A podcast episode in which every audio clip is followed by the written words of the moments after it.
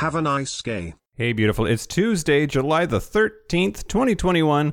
Welcome to Have a Nice Gay. We like that feeling that you get when you come home from work and forgot you cleaned your room and oh my God, it looks amazing. Oh man, if I've made my bed, I'm Mike Johnson and I'm here with my friend Kyle Getz. hey, How's it going? good. Are you? Fine, thank you. You, you said it's it's nonprofit I love it time. Uh, yes, and uh, every We're sticking time, by that name. We're I gonna- guess at this point, no one's come up with anything. But if you have something better name, send it to us at nicegamepod at gmail.com. Um, oh, yeah. So I'm going to tell you about the Black AIDS Institute. oh, okay. Um, and I think this is so important because not only uh, is the black community distinctly affected by AIDS and HIV, but gay black people are even more likely to be affected than white counterparts. So this is even though uh, it is not distinctly focused on queer people, our queer communities of color are far more affected. This is a queer issue. Sure. Yeah. Okay. Um, so uh, their goal is to promote awareness, educate people, create policy,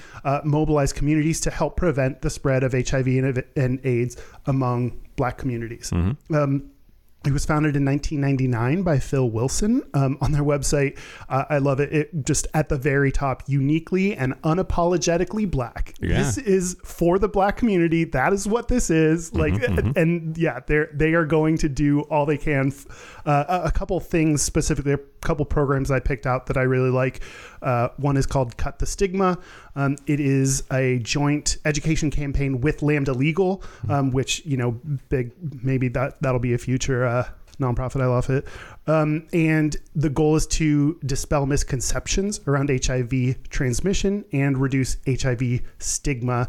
Um, and the discrimination that comes along with that within the black community. Um, it started because uh, someone was turned away from the hair salon because of their HIV status, even though that's not how it's transmitted. Yeah. And uh, the the hair salon in this story it talked about hair salons are so important for the black community that's a gathering place that's such an important cultural place Yeah. to be turned away from that you know was, was huge so cut, Yeah, the, yeah. cut the stigma um, that's why it's called that uh, another one a clinic for us is a physical location in LA uh, and they offer respectful and culturally appropriate health services to LA's black Latinx and other underserved communities so they're doing a lot of awesome things if you want to donate or if you want to read more about their services you can go to blackaids.org Mm-hmm.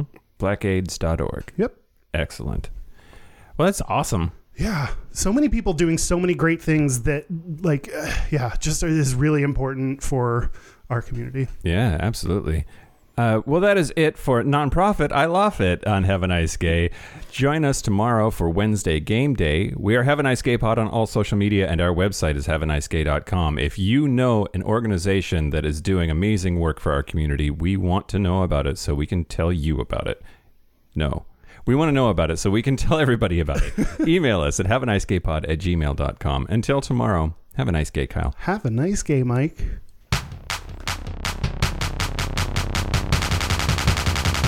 Have a nice gay.